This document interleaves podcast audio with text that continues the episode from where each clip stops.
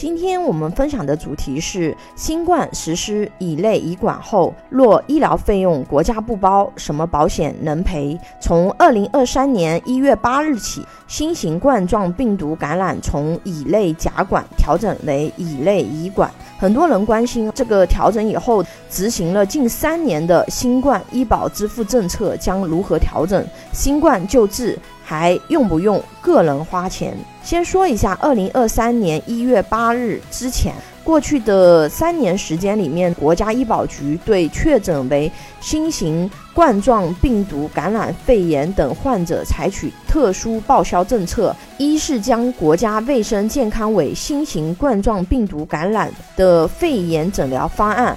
覆盖的药品和医疗服务项目全部临时纳入医保基金支付范围；二是保证及时支付患者费用；三是对集中收治的医院，医保部门将预付资金，减轻医院垫付压力，患者医疗费用不再纳入医院总额预算控制指标。这就意味着，只要是感染了新冠，与新冠治疗的相关费用都是免费的。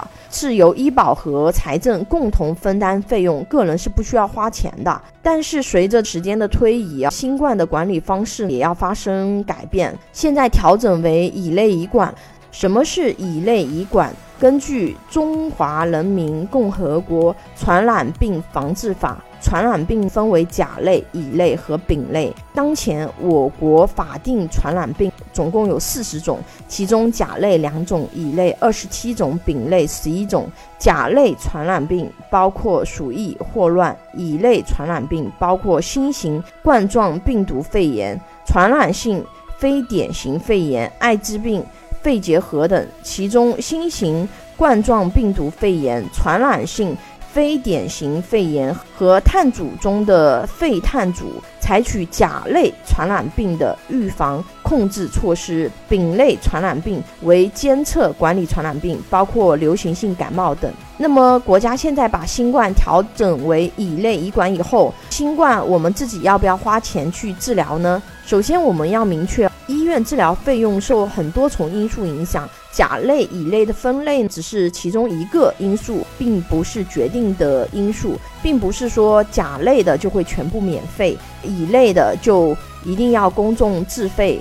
比如艾滋病、肺结核属于乙类传染病，但是他们的治疗药物以及一些疫苗接种是列入了公共卫生项目的，公众也无需为此付费。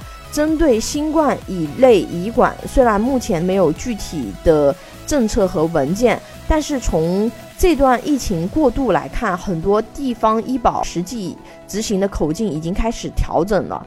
目前是有的传染病医院以及各地指定的救助机构重症收治专门机构，仍然是按照原来的政策报销。除了这些机构之外，你到其他的医院去看，它都是按照正常的医保来走的。再到后期，它可能逐步会变成一个普通的疾病。可能需要我们走完医保以后，有剩余的就自己支付了。如果政策变成这样，那么哪些保险能赔新冠？第一个是医疗险，医疗险它主要是用来报销医疗费用的。如果你用的是百万医疗，普通的感染那基本上是用不到了。就像这一次，大部分人都没有去医院。但是如果是老人或者是有严重基础疾病的特殊人群，你感染了新冠变成重症，如果有一个百万医疗险，扣除了医保报销以后，再扣除免赔额，其他的就可以全部报销了。比如治疗重症的医疗费用，一天也是一两万的市场均价。第二个是重疾险，新冠肺炎它不属于重大疾病确诊即赔的范围，但是如果说它因为新冠达到了一些重疾理赔的标准，比如身故、全残或者深度昏迷、慢性呼吸功能衰竭、单侧肺脏切除等，符合理赔条件的就可以直接赔付保额。第三个是定期寿险，因为定期寿险它只赔身故或者是全残，所以说除非是新冠造成了人身故或者是全残，不然这个产品赔不了。但是这一波确实也有很多人直接就走了，包括我和我朋友身边都有这样的案例，人还挺年轻的，才四十几岁，这一轮就。没有过来，想要给家庭规划保障的朋友，可以关注微信公众号“富贵成长记”或者私信老师咨询。拥有一百多家保险公司产品库，可以轻松货比三家，帮助有保险需求的家庭省钱省时间。关注我，教你买对保险。